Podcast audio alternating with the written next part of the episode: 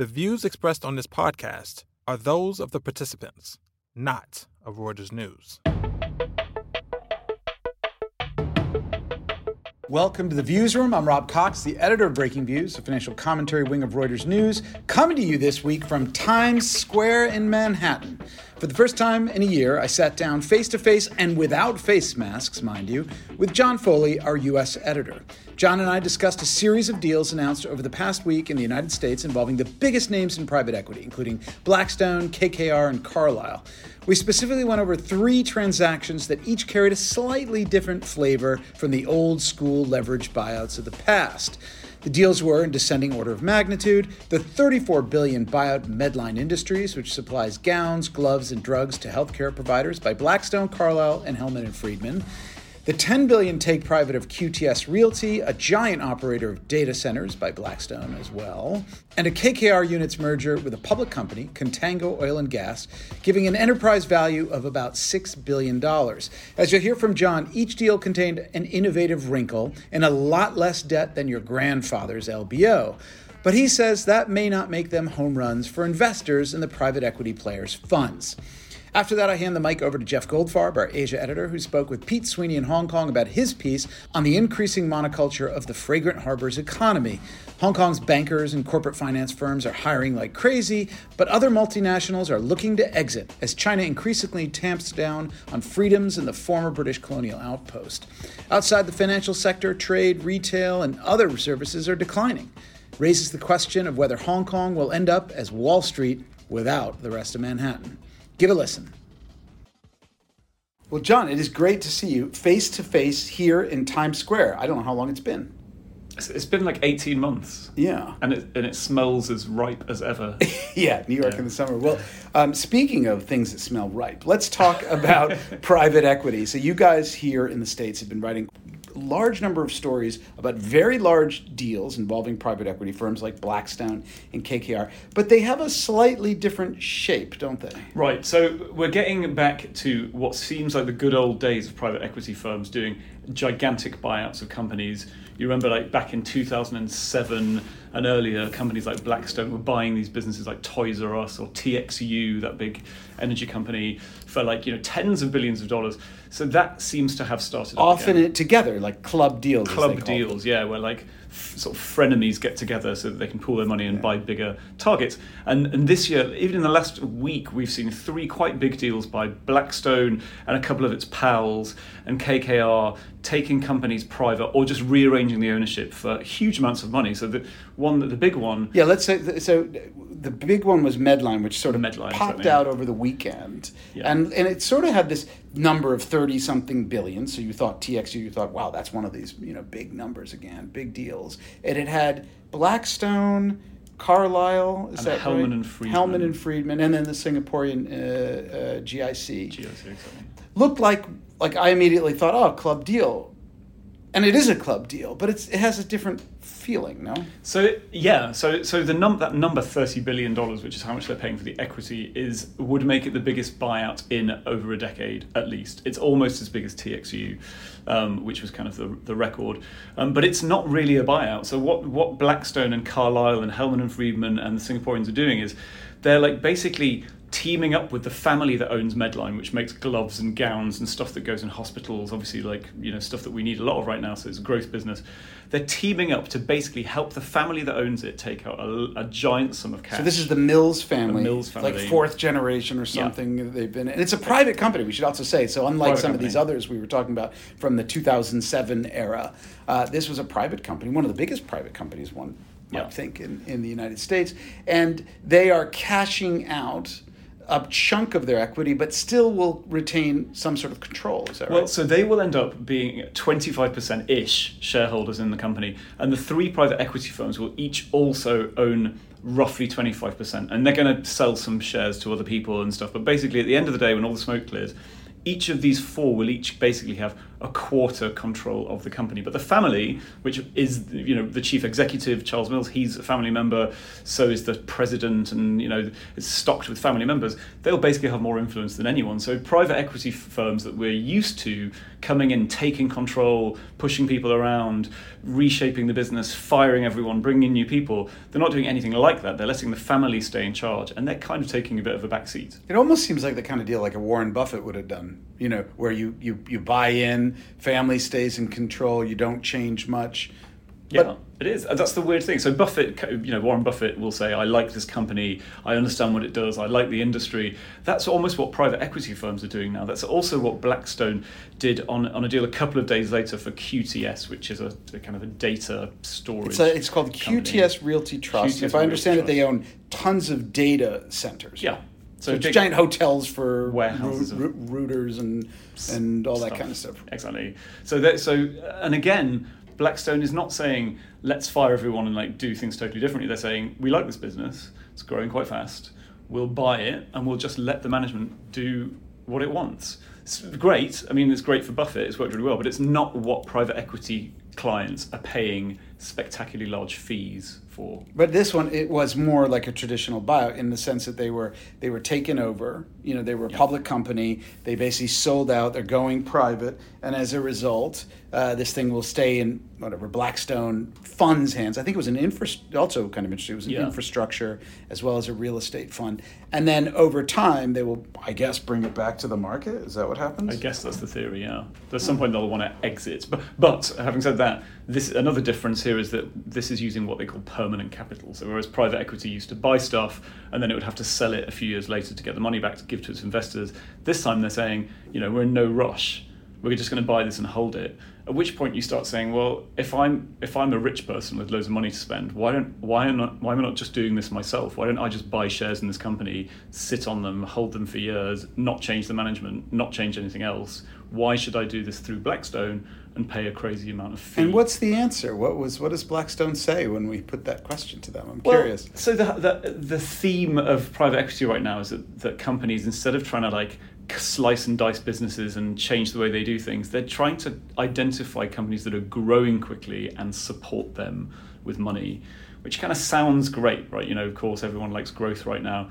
But what it really reflects is that private equity has a crazy amount of money to spend, but so does everybody else. There are so many places that these companies can go to for money. And, and whereas in the olden days, there were businesses that were failing or in real trouble and private equity would turn them around, everyone is doing quite well because the economy is kind of booming, especially here in the US.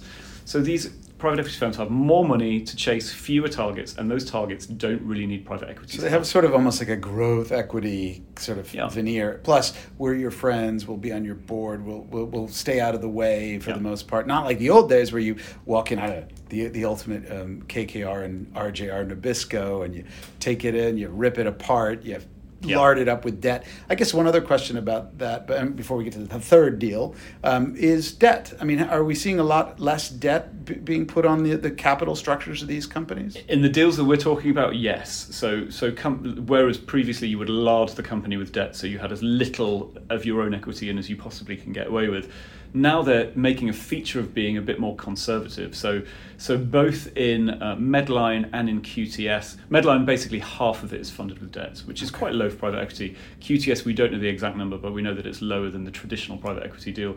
Which, um, which is again great because put too much debt equity on a company and it can become Toys R Us, which failed horribly because it had too much debt. Um, after it was bought out by private equity firms.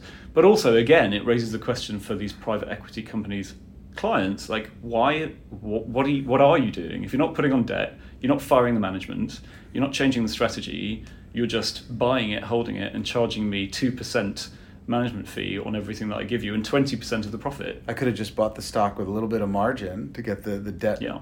and then uh, and and that's a, and away I went. Exactly and if you can't if you Blackstone can't spend my money on something you can just give it back to me Interesting. There was another piece you guys wrote about here, in which the, the headline was KKR flips the LBO script with a management buy-in, and it was in the oil industry. Explain that one a bit. Yeah, so this is another unconventional private equity deal, although in a very different way. So KKR, big rival to Blackstone, run by Henry Kravis, um, it basically is merging what, an oil company that it owns with a publicly traded oil company called Contango. So Independence, KKR merges with Contango, but it's like a reverse merger where Contango, the smaller company, which was remains public. listed, which was public, remains listed, and and then absorbs this big KKR-owned company, Independence, um, and, it, and and the chairman of Contango, who is also the biggest shareholder, gets to keep his job as chairman um, and now runs a bigger company. So you can tell that he's happy about this arrangement. Mm-hmm. KKR's happy because it gets to like you know turn its private investment into a public one, and it also gets all these funny voting shares that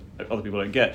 The only people who aren't happy are Contango's poor other shareholders who don't really get any choice about this deal. So they didn't like it. The stock did not. The stock perform. has fallen. Okay, which is not what you want when. A company. Yeah, I mean, it, and it sounds like a SPAC deal almost, like where you know you take yeah. a private company, you reverse it into an existing pub, uh, public company, and the new public company takes on the new business. And, and in this case, you would, in theory, have uh, some sort of synergies, I suppose, right? I guess you'd have cost savings. It's odd then. Well, I guess it, the, the numbers must just not stack up for the public shareholders. Well, they must be getting something that they don't like. I mean, the difference is that with a SPAC, as you say, SPACs are these vehicles that are created to buy a private company and turn it into a public one, but at least SPAC investors know that they're investing in a SPAC. Contango's investors thought they were investing in Contango, and now suddenly they find out they're being used as a vehicle for KKR to take its its own company independence. So all of this, you put it all together, it's like private equity is no longer quite. It's not just good old fashioned LBO buy public company, take it private, get the banks to lend you a bunch of money, take it out in in the uh, capital markets, and then wait five years and after you've cut costs and yeah. raise the EBITDA, bring it back to the market. It all sounds old hat. But you know, private equity companies are still really good at, which you see in all these deals. They're good at working with influential individuals and families and insiders to give them what they want. And it doesn't matter whether everyone else gets the rough end of the stick. So the Mills family in Medline obviously getting a great deal here. The chairman, John Goff of Contango, obviously getting a wonderful deal. Who cares what everyone else thinks, as long as you can influence those I guess rich it, insiders. it is called private equity, not public equity Indeed. for a reason. All right, well, thanks, John. Uh, keep cool out in the hot New York City sun. Will do. Hi, this is Jeff Goldfarb from Melbourne. Uh, it has been about a year since I left Hong Kong, and uh, coincidentally, uh, a year about that since Beijing imposed its uh, national security law. And uh, I'm talking to Pete Sweeney, who is over in Hong Kong now. I mean, obviously, a lot has changed, Pete, and we've seen some fresh stories from our colleagues on the news side about some hiring that's going on in, in Hong Kong. But it's a little bit deceptive, and, and you wrote quite an interesting column about this. But but looks at at least the banking industry for now seems to be moving along business as usual in Hong Kong. Yes, well, um, so so the stories that are out there are are, are you know surveys, anecdotes, talking to companies about their intentions, and there's a couple of data points. I mean, one is the Reuters report, um, which you know heard from from various major multinational banks, Goldman Sachs, Citibank, UBS, who are, who are adding staff. Um, that's part of a wider trend to target um, the wealth management industry. Um, a lot of wealthy Chinese like coming out to Hong Kong, which is outside the the capital controls, um, and investing through that channel. So it's a good place to be.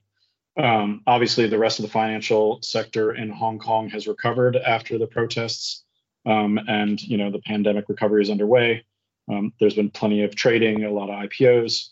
Um, the deals are picking up. So, um, so yeah, and, and none of that is is that surprising. What what's interesting is to, the contrast, I think, between like the, recent survey by the American Chamber of Commerce that showed like 42%, I think, of recipients are saying they're either planning to leave or or considering leaving Hong Kong. These are corporates there's been you know some other signs of people exiting um, and and it's interesting the direction that is happening as well. You know some companies are like looks like they're hedging by going to singapore or setting up you know other offices that they could build up and and others are going into mainland china.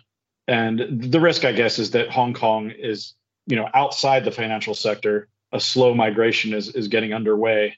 Either you know leave hong kong for for uh, singapore or further places or just deepen your your engagement with mainland China and leave your expensive Hong Kong office space. So behind. what's the but what's the I mean I know the rationale is probably different for, depending upon a where you're from, like you know if you're an American company or a Chinese company, and what industry you're in. But what like I mean, I guess to play somewhat of a devil's advocate, I mean, and to take the line that a lot of the business people, the business people say like, well, it's you know, Hong Kong is Hong Kong. Like it's always had this kind of you know, as long as I can do business and like I don't really care about like the rest of this stuff, right? I mean, that's the story that you hear. But what is the re- so why are why are we seeing these numbers of like over forty percent of respondents to this AmCham survey? Like, what, what what's the rationale behind it? Where are they going? Why are well, we know where they're going, but why are they doing it now? Right. Well, it's important to caveat. I mean, like, so chambers of commerce, people feel free to complain anonymously to chambers of commerce. There's a huge difference between griping in an anonymous survey and you know turning in the keys to your Hong Kong office, shutting down your bank accounts, turning off your corporate presence. There are no statistical signs yet of a massive exit by corporations. So I mean, obviously last year was a very muddy year. Um, but like in terms of the data, like what we hear is people talking about reducing headcount, you know, getting more nervous, but there there has not been, you know, flight at this point but there are several reasons, you know, why the direction of travel is is worrisome. Um, for one thing, you know, the more Hong Kong gets like mainland China is regulated like main, mainland China, the more it just becomes a very expensive place to have an office. If corporations feel like the this legal system um, is getting harmonized with like the way that that foreign companies are treated in Shanghai, the way that you know the, the, the firewall is maintained, so on and so forth, then why are you spending to be in Hong Kong when you could just be in Shanghai? I mean, if you're one of those companies that is, has ma- managed to make profit off the mainland market, you know, and you're used to that legal system, I mean, maybe you want to leave something in Hong Kong, an entity, so you can you can get your your profits out into hard currency. But apart from that, do you really need that much headcount? Do you need a lot of office space? I mean, do you need to hire people, or do you just need like some sort of entity? And uh, there, there's been one of the major arguments, I think, is about the quality of the legal changes that have happened in Hong Kong. Now, the, the Hong Kong government very much insists that like there, this is going to be rule of law and kind of like a Singapore model where you know political criticism is, is sort of out of bounds, but everything else is going to be regulated the way that it was. But that's already you know under pressure because they're revising the, the immigration law to allow the government to to re- hold people inside Hong Kong, prevent them from departing. Um, and that is something that is goes around the legal system. It's something you have in the mainland, and is really worrisome for executives because what you can have is a, you know a civil dispute with a Chinese company or Chinese entity, you know, and if they have the if if they can convince the a judge to say like listen, um, you need to prevent these people from leaving before this this dispute is settled, um, then you basically have this really effective way to extort executives who you know aren't based in Hong Kong. They fly through. You've got some lawsuit with a Chinese supplier or something. The next thing you know, you can't leave and that's really intimidating. Um, the other areas are atmospheric, but I mean, if you're like in the information business, if you're in the media business, um, the national security law is extraterritorial. It's clearly going to be enforced. Um, they just forced a, a, an Israeli web host to shut down a website not in Hong Kong um, that was hosting a, a, Hong Kong's dissidents, a political dissidents um, website so that direction of travel is is negative as well. So I think what you're going to see is people kind of looking at Hong Kong as financially useful, right? It, has got a good stock market, you know, it's got an independent currency, and the last thing that's going to go is going to be the legal support for for financial contracts. But everything else looks pretty wobbly. I and then there's the fact that, like, that, go ahead. Yeah. yeah, I mean, I guess to the point, I, I mean, most people like listening to this, or maybe who have, you know, in the in the end, like most of our readers, many of our readers, you know, in the, I mean, in the financial industry, they might think of like they might say, well, I always thought of Hong Kong as kind of like just really just a place to do finance and trade. Like what? So what's like what what's different? Like why like why is that a big deal? It's a, it's a financial hub. It's a it's a banking center. It's a market center. Um, like well, that, that's, deal? that's sort of the precise problem that I tried to write about. I mean, like so Hong Kong is, is in some ways is, is, is similar to looking at New York, right? It, it's its financial sector is very very important. Uh, it's like 20% of GDP finance, including insurance. 20% of GDP. I, that's actually lower than New York. Last I checked, I think New York, although they don't define it exactly the same, but New York State says financial activities are like 30% of, of state GDP. Um, they employ about similar amounts of people, um, maybe around 300,000 headcount. Um, but that leaves a lot of the rest of the economy. And in Hong Kong, the rest of the economy is not doing very well. And if you look at any given sector, there are problems. Um, look at trade, you know, which is another big, big contributor. I mean that the the port of Hong Kong has been steadily, constantly losing ground um, to ports in Shanghai and Shenzhen and even Singapore. It keeps on falling uh, in place in terms of container throughput. Um, that's a problem, and there's really no easy solution for it. In terms of retail, you know, a lot of that was was supported by by regular flows from the mainland, including tourism, but also you know business traffic. Um, the recent ructions in Hong Kong and just kind of the generally negative tone here, I believe, are going to put you know put a permanent dent in that line of revenue, and that employs a lot of small businesses and a lot of people. You know, um, and and it, it, it's even worse because Beijing is kind of contributing to this. They've just uh, freed up a um, they've made Hainan, which is a nearby island province, into this uh, duty-free luxury shopping zone. You know, which means that if you're a Chinese tourist, you can you have a choice now between going to Hong Kong, which requires getting a special permit to cross the border, right, and you have to pay for these very expensive hotels, these very small rooms, or you can go to Hainan, which is like a beach well, I'm not going to call it paradise, but it's pretty nice beaches. You know, they compare it to the Hawaii of, of China or whatever. But you don't need anything for that. You just buy your ticket. And if, you, if all you're in the market for is like a, a nice bag and you don't want to pay the tax, you can do that. Um, so it doesn't seem like Beijing is really supporting, you know, this part of the Hong Kong economy that, uh, you know, that, that, that does so much support at the lower end for restaurants, F&B, and so on and so forth.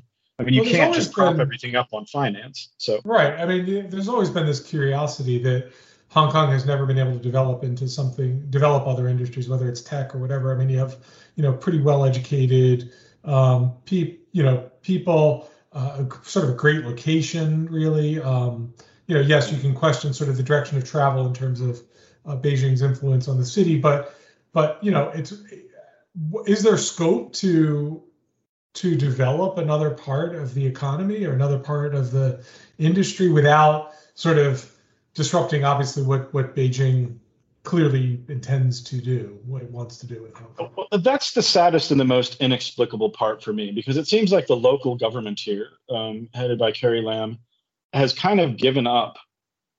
I mean, her big push now is is for young people um, to emigrate. Like the, the, her government is constantly talking up these opportunities and this Greater Bay Area they talk about, which is basically you know includes a bunch of mainland cities headed by Shenzhen, which has its own stock market, a big healthy technology sector, you know, uh, and, and and cheaper rent.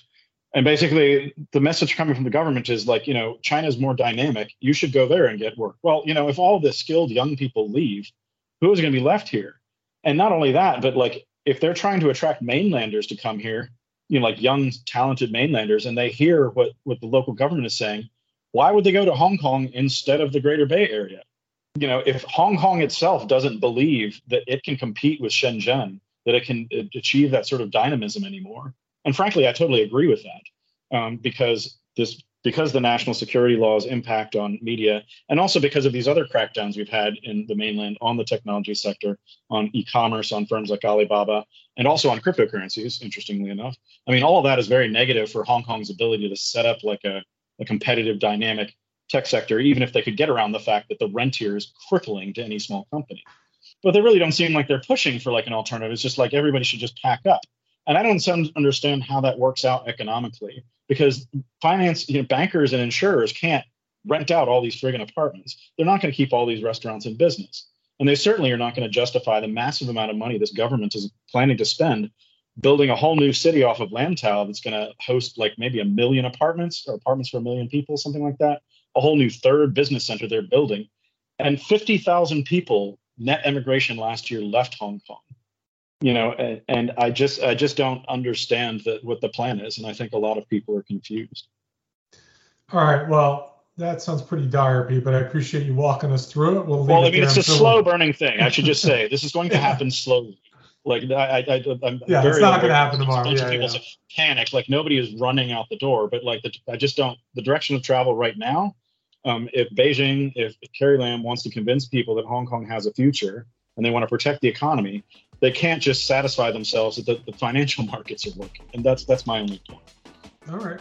Thanks a lot for taking us through that, Pete. Appreciate it. My pleasure, Jeff. That's our show for the week. Thanks to our producer, Freddie Joyner, here in New York. Our final thanks go to you, our listeners, for tuning in. Subscribe to The Viewsroom and our sister podcast, The Exchange, on iTunes, Spotify, or wherever you go to get high quality podcast fixes.